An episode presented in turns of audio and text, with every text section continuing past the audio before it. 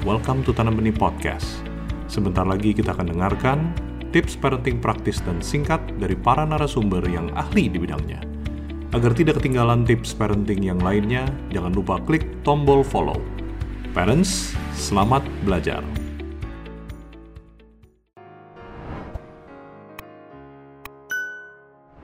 Anak saya laki-laki usia 5 tahun.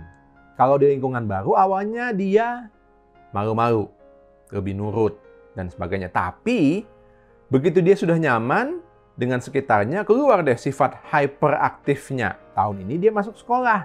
Nah, apa yang harus saya lakukan supaya tidak terlalu aktif gitu? Takutnya nanti tidak bisa menangkap pelajaran dengan baik.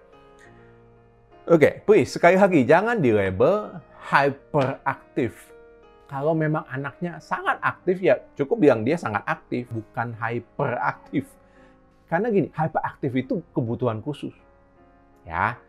Untuk mengatakan bahwa seorang anak itu hyperaktif itu harus atas dasar diagnosis psikolog anak. Kalau memang rasanya ada indikasi bahwa anak saya hyperaktif ya bawa aja dah ke psikolog. Pastikan saja memang memang hyperaktif.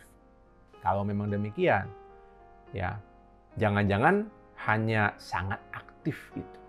Nah kalau memang didiagnosis hyperaktif ya itu ada treatmentnya, diajarkan harus bagaimana, termasuk nanti sekolah juga gitu.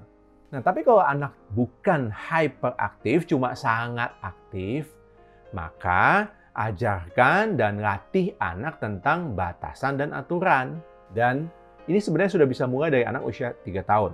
Tapi ya kalau anak 5 tahun ya masih sangat bisa diajarkan tentang batasan. Kalau tadi dikatakan anak masih di lingkungan baru itu bisa malu-malu, masih ada nurutnya, ya itu yang saya bilang, kendali dirinya mestinya cukup baik. Nah kalau kayak gitu, itu akan lebih mudah kok untuk dilatih teratur itu. Nah kalau mau tahu teknik melatihnya seperti apa, nonton deh video tanya tanam benih yang sebelumnya soal kemandirian anak, soal komunikasi dengan anak.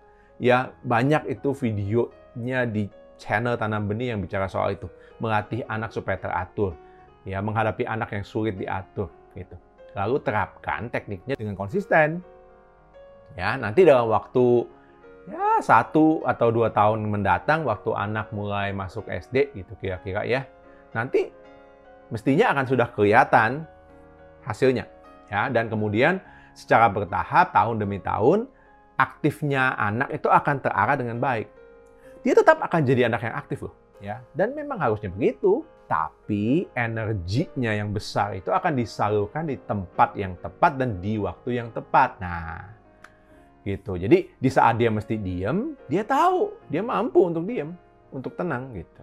Nah, itu yang namanya keterampilan mengelola diri, self management. Ya, itu keterampilan bisa dipelajari. Nah, itu fokus. Fokus anak dilatih ke situ. Anda baru saja menambah wawasan parenting Anda bersama Tanam Benih Foundation. Sekarang, waktunya diaplikasikan. Jangan lupa follow podcast Tanam Benih di Spotify agar tidak ketinggalan parenting tips yang lainnya. Ingat, tidak ada parents yang sempurna, tapi kita bisa terus belajar untuk menjadi parents yang lebih baik.